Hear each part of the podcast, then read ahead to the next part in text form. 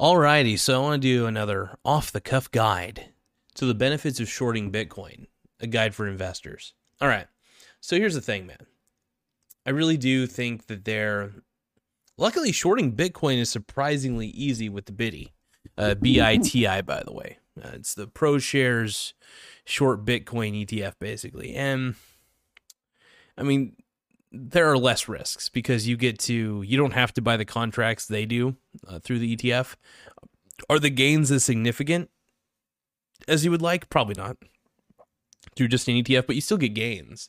So I mean, you are able to hedge using this type of ETF because it does the inverse, like a uh, times a one a one a minus one x inverse. So basically, it's just basically if you know Bitcoin's up a percentage in a day, then the Biddy's down a percentage in a day. You know, Bitcoin's down one percent in a day, Biddy's up one percent. Does the exact basically does the inverse as closely as possible to um to Bitcoin itself.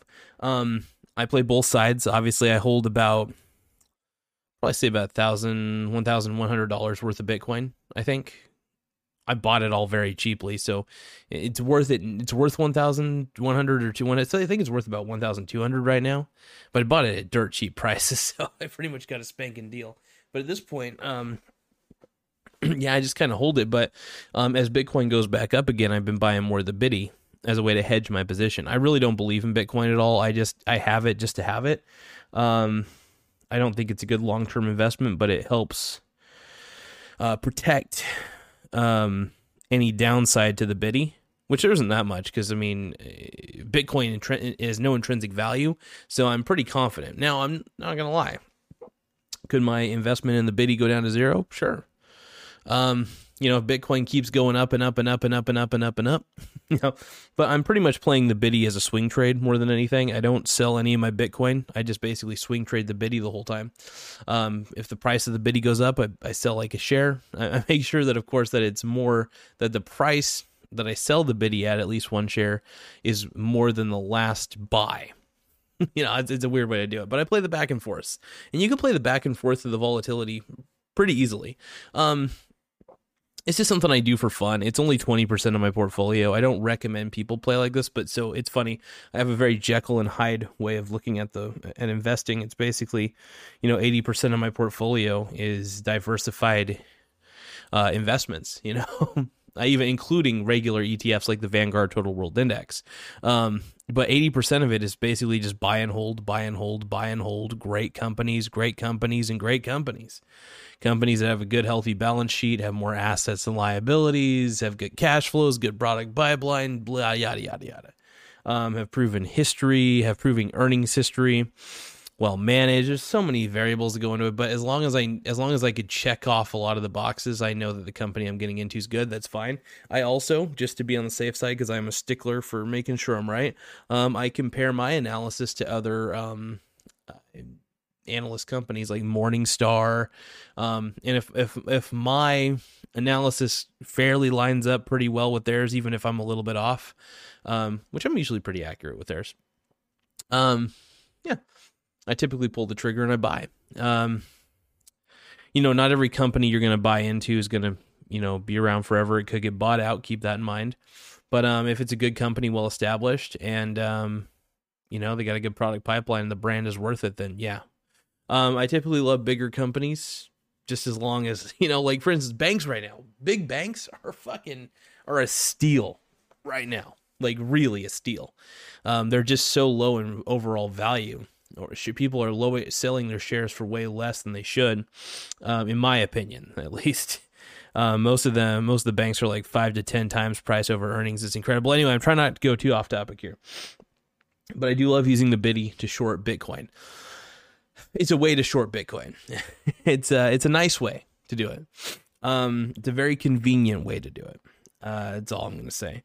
And I'm glad the instrument is there because I think there's a lot of people who get into it, the biddy, because I think a lot of people do know in their heart of hearts that Bitcoin isn't worth a dime, isn't worth a thing. And um, you know, I'm just hoping people at least see that. Maybe they won't, maybe they will. Um, it's tough to say. Um, yeah, I don't know. but for me, I, I'm just uh I like I mean, I think it's a cool concept. I'll keep saying I'm not going to defend my shorting Bitcoin. I still own a bunch of Bitcoin. Uh, at least I got it at very cheap prices. So the more it goes up, the more the pyramid scheme continues. Um, instead of dumping my position in Bitcoin, though, like most people would do, I buy more of the biddy at the at lower prices because I know that at the end of the day, it's really just a big old pump and dump scheme. Uh, new investors are coming in only to hold the bag and when you're when they're holding the bag i'll be making the money because everybody's all the all the smart people will be selling off once uh once they get a nice little sexy profit but yeah i don't know um i think you know when you see something like bitcoin go up like 5% in a day 10% in a day uh, when you see it go down 10% in a day, you just know it's a joke and you know it's a pyramid scheme. I wouldn't say it's a Ponzi scheme. I would definitely call it more of a pyramid scheme. I, I'll agree with that. Um, calling it a Ponzi scheme is a little bit definitely pyramid scheme for sure. It definitely has, you know, because you always have to get new investors to pump up the price, you know, and you convince a whole bunch of people to start buying into Bitcoin, saying it's the future. Like you got guys like Michael Saylor who keep promoting the pyramid scheme of Bitcoin. I mean, all I don't care, and I'm not just saying. So here's the thing: everybody says, "Well, what about all the altcoins?" Yeah, those too. They're all shit. They're all the same thing they're all the same thing. They they use the same underlying technology as Bitcoin because they're all clones of Bitcoin. It's just I love as a software as somebody who loves software engineering, developing programs and stuff. I love Bitcoin. I think it's cool. Like I actually the first time I heard about it, I thought it was dope. But I I soon late but the thing is the more I learned about it, the more I realized it doesn't have any actual intrinsic value. That's the thing. That's why I cannot get back I cannot back the whole idea. You know those people who are saying that Bitcoin will eventually be worth a million dollars per coin, um, which is insanity, by the way. So here's the thing. So like, let's just do some simple math, right? Um, let's say like Bitcoin, what was it like? There's supposed to be like what a limit of 10 million coins, right? Um, I can't find my fucking calculator app. But like you know what the market cap would be? It would be insane for for Bitcoin. So if there's only 10 million coins and it's a million dollars per coin, I've heard this claim, which is it's outrageous. Um, so let's see, one million dollars per token times that by 10 million tokens, 10 million fucking imaginary bullshit coins. Oh, what's that? Holy shit, that's a 10 trillion dollar fucking market cap. If that ever happens, I've lost all faith in humanity. Seriously, if that ever happens, I'm losing all faith in humanity. I'm done. done. Oh god. I mean, I'll still be buying the biddy. Don't get me wrong. I mean, hey, at least my position in Bitcoin will be worth like a too much money. But um, holy crap, if that ever happened, I'd be like, whoa. But yeah, that's the reason I hold Bitcoin because I don't know how many idiots are out there who are willing to still pump it up. Um, so that way I could just hold on to it forever and then just keep on buying the biddy as it dips. And then once people start finally realizing that Bitcoin's worth zero, then they'll hopefully start selling off. Let's pray to Jesus. But yeah, I play both sides of it. So no matter what happens, if it goes up forever, fine. If it goes down forever, fine. I don't care. I still make money. So that's the beauty about being a hedge, like being acting like a hedge fund man. I'm a punk, a punk ass. Later.